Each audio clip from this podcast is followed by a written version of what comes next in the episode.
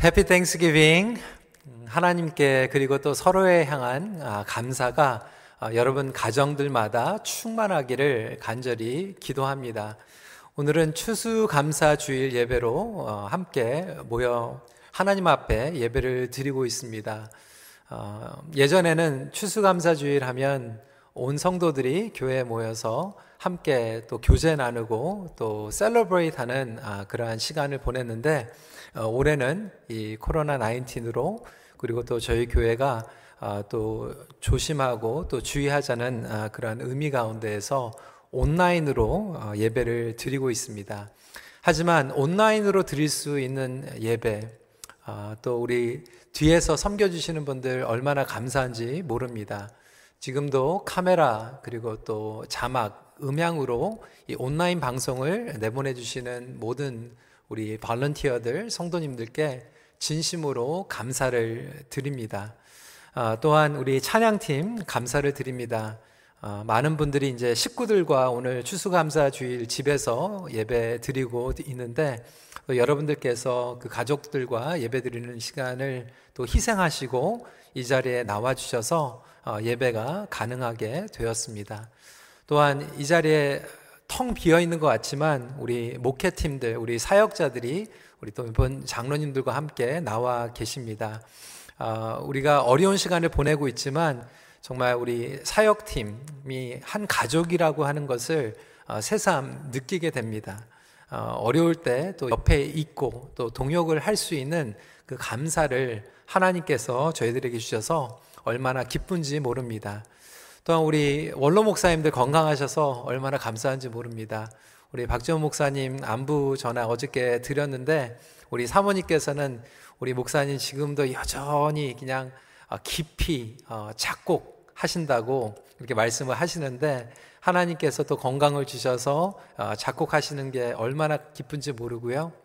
또 우리 이면수 목사님 한국에서 또 큰 대규모의 또 선교 컨퍼런스 준비하고 계십니다. 이번 주에 하나님의 놀라운 은혜 가운데에서 열매 맺는 그러한 선교 집회가 될 수 있도록 계속 기도를 해주시기를 부탁을 드리겠습니다. 오늘은 추수감사주일 메시지로 데살로니가 전서 5장 후반기로 건너뛰어서 5장 16절, 23절 말씀으로 감사함으로 이겨내라, Overcoming Power of Gratitude 라고 하는 제목으로 말씀을 나누도록 하겠습니다. 감사는 영적 건강을 진단하는 측정 기준입니다. Gratitude is a good indicator of one's spiritual health. 여러분, 코로나 시대를 살아가면서 다른 때와 비교적으로 건강에 대한 관심이 많아졌습니다. 이 코로나 바이러스 백신은 언제 나오는가? 또 치료제는 언제 개발이 되는가? 많은 분들이 그렇게 기다리고 또 기도하고 있습니다. 또한 면역력은 어떻게 키워야 하는가? 면역력이 너무나도 중요하기 때문에 그렇죠. 몸이 약하고 피로가 쌓이고 또 면역력이 떨어지게 되면 병에 걸릴 위험이 더 높아지기 때문에 그렇습니다. 여러분, 영적인 건강도 마찬가지입니다. 영적인 건강 가운데에서도 면역력을 키우는 것은 매우 중요합니다. 건강한 기준을 측정하는 기준은 무엇일까요? 오늘 말씀은 우리들에게 분명하게 가르쳐주고 있습니다.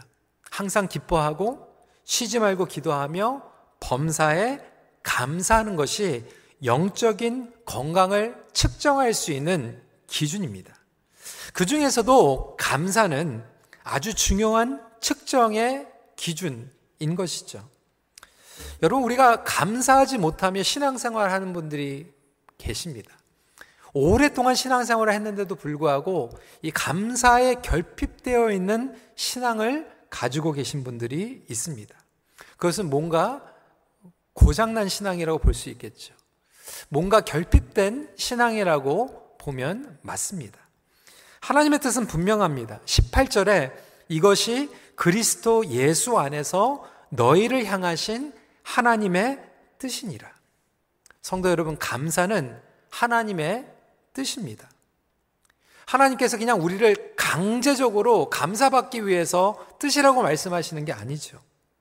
예수 그리스도의 생명을 얻은 자들에게는 감사는 자연적인 반응입니다.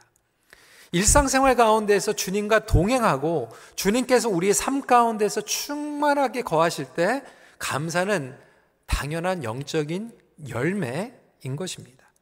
특히 어려움에 처하고 핍박과 환난 가운데 있는 성도들이 그것을 이겨낼 수 있는 가장 확실한 처방이야말로 감사입니다.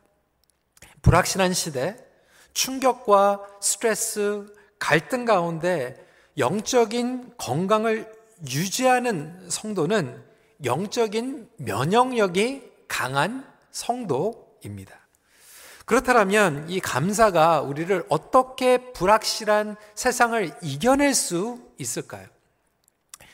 영어로는 이제 D 돌림으로 좀 정리를 해봤습니다. Detox, 그리고 Discipline, 그리고 Doubling the Blessing, 이렇게 세 가지로 요약을 해보았습니다. 첫 번째로 감사는 신앙의 독소를 제거합니다. Gratitude detoxes negative emotions.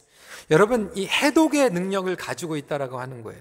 물론 우리의 죄 문제는 예수 그리스도의 십자가의 능력으로만 해결받을 수 있습니다.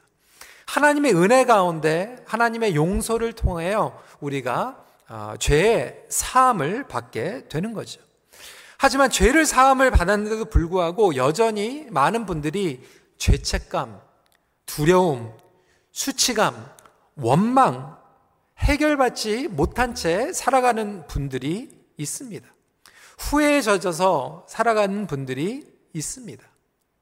우리가 용서는 예수 그리스도의 십자가의 능력을 통해서 받지만 마음 가지고 있는 이 죄책감과 염려와 두려움은 용서를 함으로 말미암아 해결할 수 있다라고 하는 거예요. 제가 이번 주에 아주 흥미로운 그 리서치 글을 읽게 되었습니다.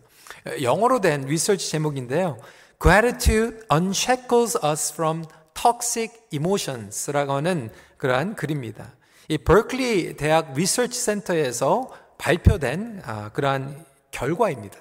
근데 연구 결과에 보면 평소에 감사의 표현을 잘하는 사람들이 비교적 더 삶을 행복하게 살아가고 우울증에 걸릴 확률이 적다라고 하는 발표였습니다.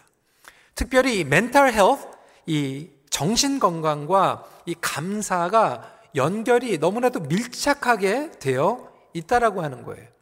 그러면서 이 흥미로운 그 실험 결과가 나왔는데요. 이 대학교에서 정신치료 상담을 받고 있는 성인 300명을 대상으로 해서 연구를 하게 되었습니다.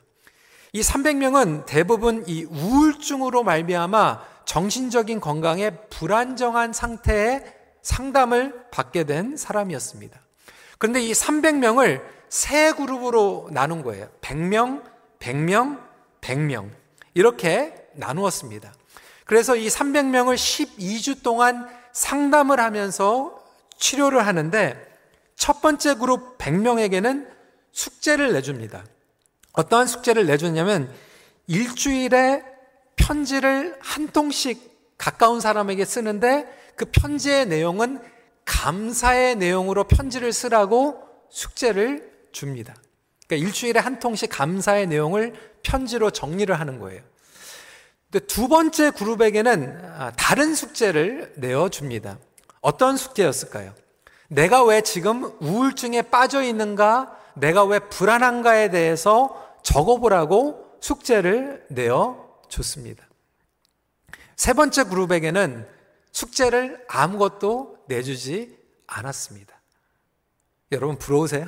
숙제가 없다고 하니까. 그러니까 첫 번째 그룹 감사에 대한 내용을 적고요, 두 번째 그룹은 왜 내가 불안하고 우울증에 빠졌는가 집중해서 적어보라고 얘기했습니다. 똑같이 우울증에 빠져 있는 300명이 12주 동안 상담을 받으면서 결과를 지켜봤는데 12주 후에 다른 결과를 보여줬다라고 하는 거예요. 감사의 초점을 받으면서 상담을 받은 사람들이 훨씬 더 우울감과 불안감에 초점을 맞추면서 치료를 받은 사람들보다 회복력이 더욱 좋았다라고 하는 결과가 나왔습니다. 우리가 감사를 드림으로 말미암아 현실에 있는 어려움에 초점을 맞추는 것이 아니라 하나님께서 행하신 선하신 것들에 초점을 맞출 수 있는 것도 여기에서 적용할 수 있다라고 하는 거예요. 지금 이 팬데믹 시즌을 맞이해서 지금 우리가 할 수 없는 것들에 초점을 맞추게 되면 우리는 더 심한 우울증에 빠질 수 있습니다. 더 무기력함과 낙심에 빠질 수가 있습니다. 할 수 없는 것, 안 되는 것, 어려운 것에 초점을 맞추는 것이 아니라 감사에 초점을 맞추게 되면 우리는 하나님의 선하심을 기억할 수 있다라고 하는 것이죠. 상황이 바뀌지 않았는데도 어디에 초점을 맞추는가가 중요합니다. 감사함은 하나님께, 그리고 하나님께서 우리에게 주신 축복들에 초점을 맞추게 도와줍니다. 오늘 말씀을 보면 범사에 감사라라고 이야기하고 있습니다. 저는 영어 성경에 더 구체적으로 이야기하고 있는 것 같아요. Give thanks in all circumstances. Good circumstance, bad circumstance. 모든 상황 가운데 초월하면서 하나님께 감사라고 이야기하고 있습니다. 여러분, 인생에는 4계절이 있습니다. 봄이 있고요, 여름이 있고, 가을이 있고, 겨울이 있습니다. 그때마다 주시는 열매가 있지만 그때마다 또 우리가 겪는 어려움도 있습니다. 여름에 우리가 신나게 놀 수 있지만 또 여름에 오는 장마가 있습니다. 겨울에 눈사람도 만들 수 있고 스키도 탈 수 있지만 겨울에 또 폭설이 내리기도 합니다. 그 계절마다 우리에게 주신 아름다운 것들이 있고 계절에 또 오는 어려움이 있습니다. 우리는 성숙한 믿음을 가지고 나갈 때 그 성숙한 믿음은 인생의 계절을 초월하게 됩니다. 어려운 부분 그리고 어두운 부분까지 받아들일 수 있는 온전한 감사를 드릴 수 있는 것입니다. 폴 트루이니아가 쓴 인생의 사계절이라고 하는 책이 있습니다. 폴 트루이니아는 이렇게 얘기를 하고 있습니다. 우리가 어렸을 때 그리고 청년의 나이에는 인생을 보면서 흑백 논리로 본다라고 하는 거예요. 블랙 앤 화이트로 본다고 하는 것이죠. 그래서 사람들은 빛을 추구하지만 그늘은 회피하려고 합니다. 하지만 빛도 있고 그늘도 있습니다. 이 세상에서는 선과 악이 있죠. 좋은 것도 있고 나쁜 것도 있습니다. 하지만 이 선과 악, 그리고 좋은 것과 안 좋은 것들은 서로 분리할 수 없을 정도로 뒤섞여 있다라고 하는 거예요. 아무리 선한 사람이라고 해도 흠이 있고 아무리 악한 상황 가운데서도 그 가운데 흐르고 있는 좋은 부분들이 있다라고 하는 것이죠. 그래서 그것을 초월하는 하나님의 역사하심을 바라보는 것이 성숙한 신앙이라고 하는 거예요. 그러니까 인생은 하나님 앞에서 우리가 한 사람이 살아가는 이야기가 아니라 여러 사람들이 살아가고 있는 이야기입니다. 그 가운데에서 사랑도 하지만 오해도 있고 갈등도 있고 사건도 있고 여러 상황들이 이렇게 뒤틀려지는 부분들이 있다라고 하는 거예요. 하지만 성숙한 사랑 그리고 신앙 그리고 감사함으로 나아가는 사람들은 그 복잡한 일들 가운데에서도 감사하는 부분들에 초점을 맞추며 나가게 됩니다. 성도 여러분, 그럼에도 불구하고 우리의 죄성은요, 안 좋은 것에 집중합니다. 할 수 없는 것들에 집중을 하게 됩니다. 그것이 바로 에덴 동산에서 일어난 사건 아닙니까? 하나님께서 모든 것들을 할 수 있게 했고 모든 것들을 누릴 수 있도록 했는데 인간은 할 수 없는 것에 자꾸 초점을 맞추지 않습니까? 지금 이 팬데믹 가운데에서 우리가 땡스기빙을 보내고 있는데 우리가 자꾸 디프레스가 되는 것은 할 수 없는 것들을 자꾸 생각하기 때문에 그래요. 하지만 지금 우리가 할 수 있는 것들이 얼마나 많이 있습니까? 우리가 할 수 있는 것들, 누릴 수 있는 것들에 초점을 맞추고 하나님 앞에 감사로 이길 수 있는 저와 여러분들이 되시길 주님의 이름으로 축원합니다. 놀랍게도 감사는 이렇게 시선을 돌리는 신비로운 능력을 가지고 있습니다. 그리고 우리가 감사할 때 그런 부정적인 모든 것들을 해독하는 능력을 가지고 있습니다. 어려운 문제, 안 되는 문제를 묵상하기보다 감사로 주님 앞에 나갈 수 있는 저와 여러분들이 되시길 주님의 이름으로 축원합니다. 두 번째로 감사는요, 영적인 습관입니다. Gratitude is a part of discipline. 감사는 성령과 말씀의 충만을 경험하게 합니다. 여러분, 그래서 감사는요, 영적인 훈련입니다. 19절과 20절은 이렇게 설명하고 있죠. 성령을 소멸하지 말고 예언을 멸시하지도 말고. 그러니까 감사는 성령 충만하고 말씀 충만할 때 저절로 나오는 열매입니다. 감사는 깨닫는 사람들이 할 수 있는 거예요. 은혜를 받고도 누리고 있으면서도 깨달음이 없으면 감사하지 못합니다. 여러분, 예수님께서 10명의 문둥병자를 치료해 주셨습니다. 하나님의 은혜가 임했어요. 하나님의 은혜를 누렸어요. 그럼에도 불구하고 한 사람만 깨닫고 주님 앞에 돌아와서 감사합니다. 우리 집에 계신 부모님들, 자녀들에게 정말 헌신하시죠. 모든 것을 줘도 아깝지 않는 우리 자녀들 100%만 줍니까? 아니에요. 우리 부모님들이 200%, 300% 희생합니다. 근데 자녀들이요, 깨닫지 못하면요, 그것을 당연시 여깁니다. 우리 삶 가운데서도 하나님께서 주신 은혜와 축복들이 있는데 깨닫지 못하면요, 온전히 감사할 수 없습니다. 그런데 깨달은 자들은 환경을 초월하면서 감사합니다. 성령 충만을 받기 때문에 성령님께서 우리에게 깨달음을 주시다 보니까 어려운 상황 가운데에서도 무엇이 감사한지 알게 되는 거예요. 깨달은 자들은 병이 걸렸는데도 감사합니다. 지난주에 우리 성도님 한 분이 정말 어려운 가운데 계셨어요. ICU에 계셨습니다. 중환자실에 계셨는데 전화통화를 제가 할 수 있었어요. 그 중환자실에 계시는데도 제가 전화 통화를 하니까 처음부터 끝까지 이분이 감사하다고 그러는 거예요. 중환자실에 있는데 온라인으로 우리 성도들과 예배를 같이 드렸다라고 하는 거예요. 그 예배를 드리면서 그 감격의 시간을 가졌다라고 하는 거예요. 병에 걸렸는데도 깨달으면요, 감사할 것들이 얼마나 많은지 모릅니다. 감사는 성령님을 기쁘게 해드립니다.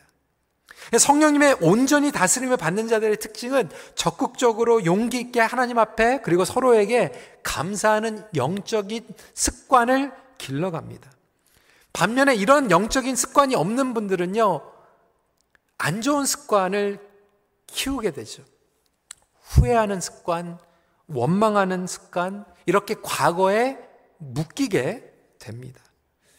여러분, 이 기본 바탕이 얼마나 중요한지 몰라요. 이것은 영적인 훈련이자 습관이 됩니다. 모든 계절 가운데, 모든 상황 가운데에서 의식적으로, 무의식적으로 이것들이 나오게 되는 거예요. 여러분, 이것은 단편적인 예지만 저희가 살고 있는 이 캐나다 그리고 미국은 사실 기독교적인 문화의 바탕으로 걸려져 있는 그러한 사회를 살아가고 있습니다. 정서가 달라요. 한국의 정서가 다르죠. 한국에 가면 제일 많이 듣는 게 뭡니까? 밥 먹었니가 인사예요.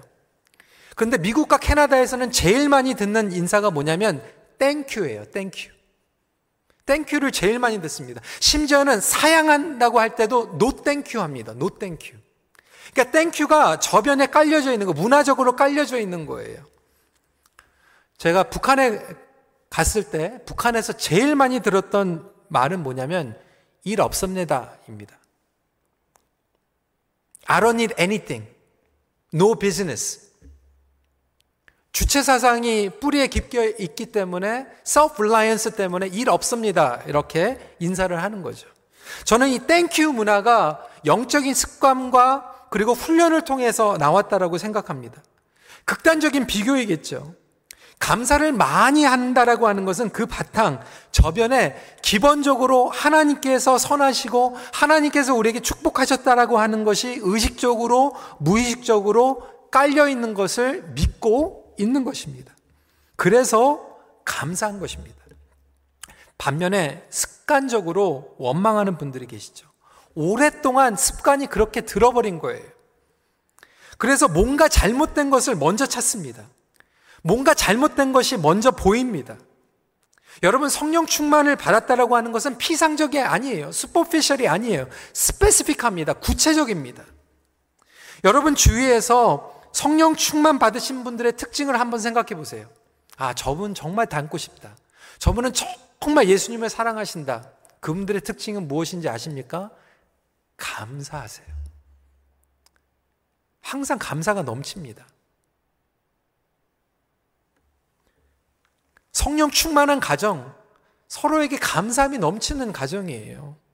성령 충만하고 잘되는 목장, 서로에게 감사가 많은 목장이에요. 이 습관과 훈련은 하루아침에 이루어지는 게 아니에요.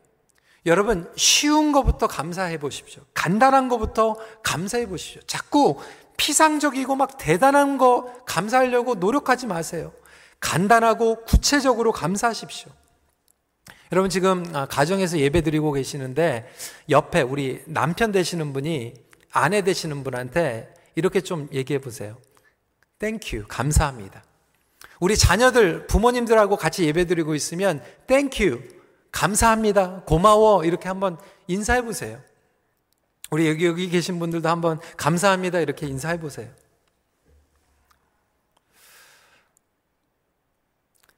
근데 남편이 우리 아내에게 이제 감사합니다 그랬잖아요. 그러면 아내가 남편한테 이제 이렇게 얘기하세요. 뭐가 고마운데? 한번 대답해 보세요. 뭐가 고마운지. 10층 8구 이때는 대부분이 그냥 모두 다 고마워. Thank you so much for everything. 근데 구체적으로 생각이 안 나는 것은 평상시에 훈련이 안 돼 있기 때문에 그렇습니다. 여러분 그냥 피상적으로 감사하다고 얘기하지 마세요. 구체적으로 뭐가 감사한지 얘기해 보세요. 좀 죄송한 예화지만 때로는 제가 설교가 끝나고 나서 성도님들이 저한테 고맙다고 얘기합니다. 목사님 고마워요. 은혜 받았어요. 근데 제가 조금 편한 성도님들한테는 그렇게 물어봅니다. 뭐 때문에 은혜 받았어요? 뭐가 감사한데요? 어떤 분들은 굉장히 구체적으로 얘기하죠. 목사님 그 첫 번째 포인트에 감사는 해독의 능력을 가지고 있다고 했는데 제가 정말로 안 되는 것, 어려운 것만 계속 집중하고 있었어요. 그것을 깨닫게 해주셔서 너무 감사해요. 그 두 번째 포인트에서 이게 영적인 습관이었군요. 훈련이었군요. 그거를 다시 리마인드 해줘서 너무 고마워요. 오늘 EM에서도 이 설교를 했더니 지금 난리가 났습니다.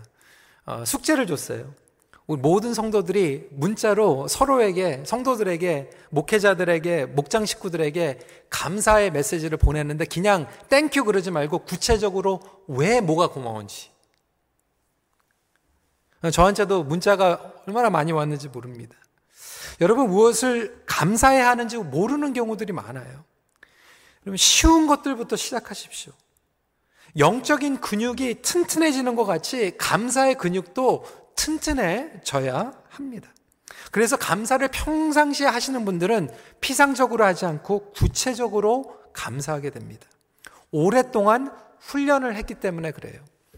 오늘 예배를 마치고 이제 가족들과 점심을 식사를 하시든지 저녁 식사를 하시면 제가 숙제를 드리겠습니다.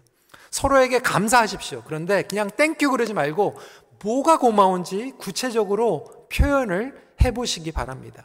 그러면 여러분들의 가정이 영적인 습관과 훈련을 만들어 가게 되는 것입니다. 세 번째, 감사는 갑절의 축복을 얻게 합니다. Gratitude has a power to double the blessing. 21절입니다. 범사에 헤아려 좋은 것을 취하고. 여러분 인간은요, 하나님 앞에서 살아가고 있지만 동시에 현실적인 삶을 살아가고 있습니다.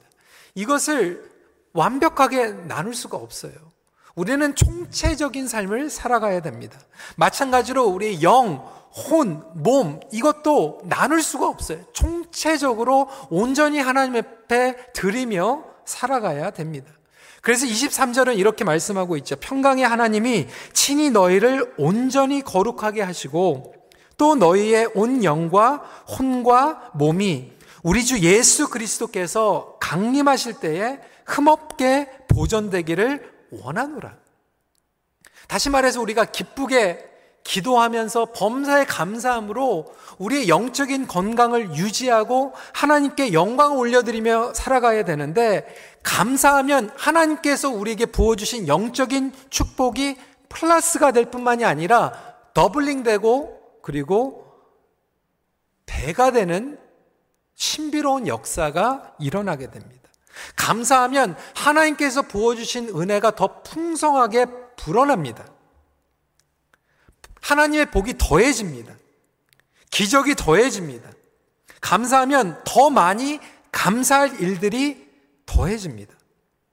여러분, 이것은 기복신앙이 아니에요. 어려울 때 감사하면요, 그 어려움을 통해서 우리에게 깨달음을 주시기 때문에 그것을 통해서 우리가 성장하게 되고 성숙하게 되고 하나님의 성품을 알아가기 때문에 더 놀라운 영적인 축복이 일어날 수밖에 없어요. 그것이 영적인 법칙입니다. 여러분, 오병이어 사건을 보세요. 5,000명, 아니 10,000명이 있는데 오병이어밖에 없는 거예요.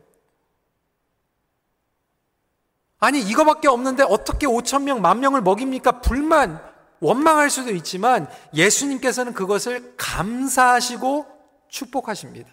여러분, 감사하면서 축복을 하면요, 그것은 배가 됩니다. 머티플라이가 되는 거예요. 어려운 상황 가운데서도 감사를 하면요, 우리는 단순히 그냥 서바이브 하는 것이 아니라 트라이브 하게 됩니다. 견뎌낼 뿐만이 아니라 우리가 그것을 이겨내게 된다라고 하는 거예요.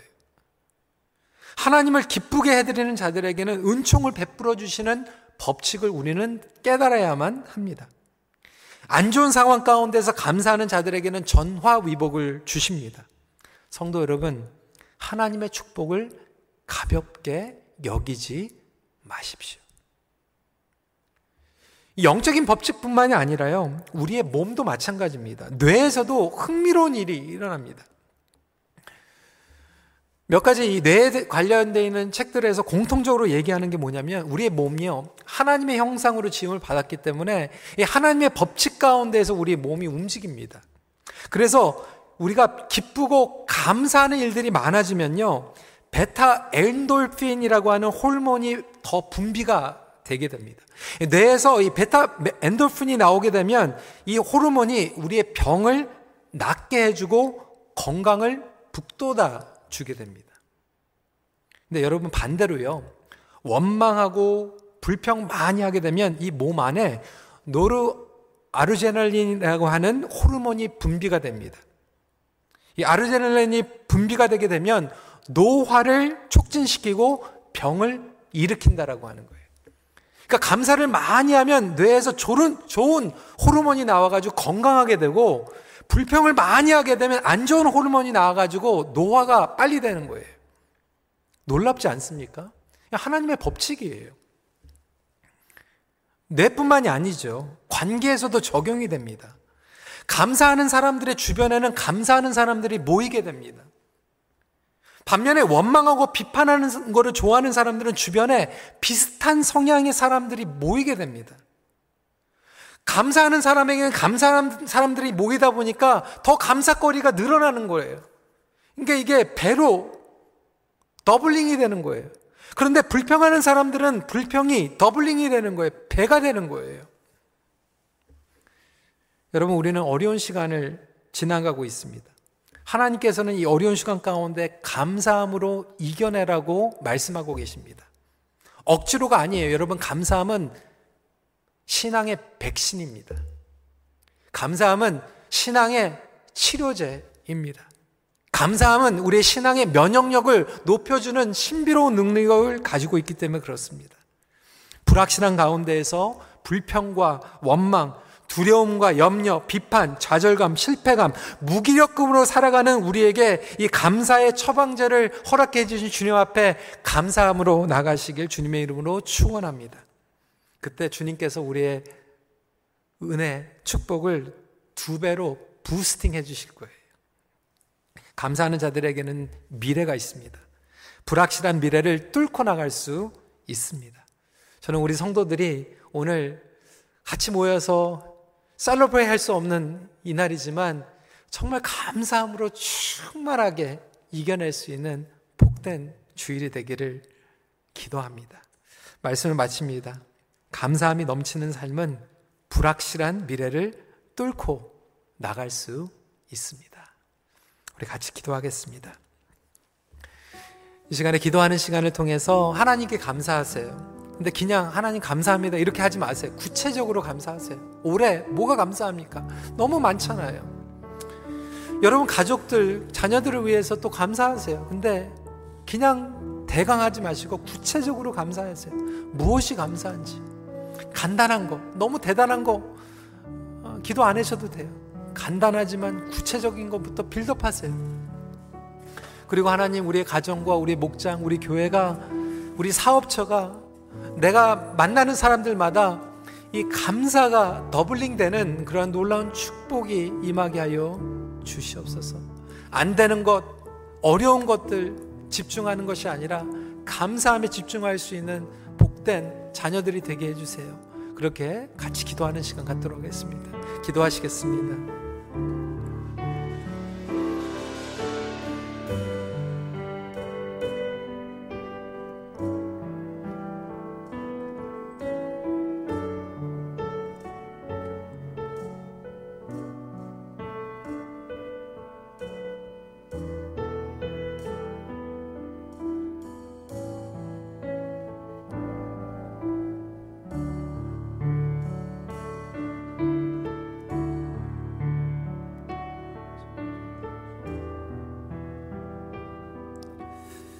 우리 집에서 특별히 가족들과 예배를 드리고 계시는 분들 계시면 우리 가족들의 손을 잡고요, 눈을 이렇게 바라보시면서 Thank you for being with me, 함께 이렇게 예배 드릴 수 있어서 하나님께 감사합니다. 구체적으로 좀 감사하시고요. 또 혼자 예배를 드리고 계시는 분들은 또 혼자 계시지만 우리가 예배로 이렇게 온라인으로 마음이 연결되어 있는 그 자체를 또 감사하고, 또 우리 흩어져 있는 가족들 또 위해서 감사하며 계속해서 기도하는 시간 갖도록 하겠습니다. 기도하시겠습니다.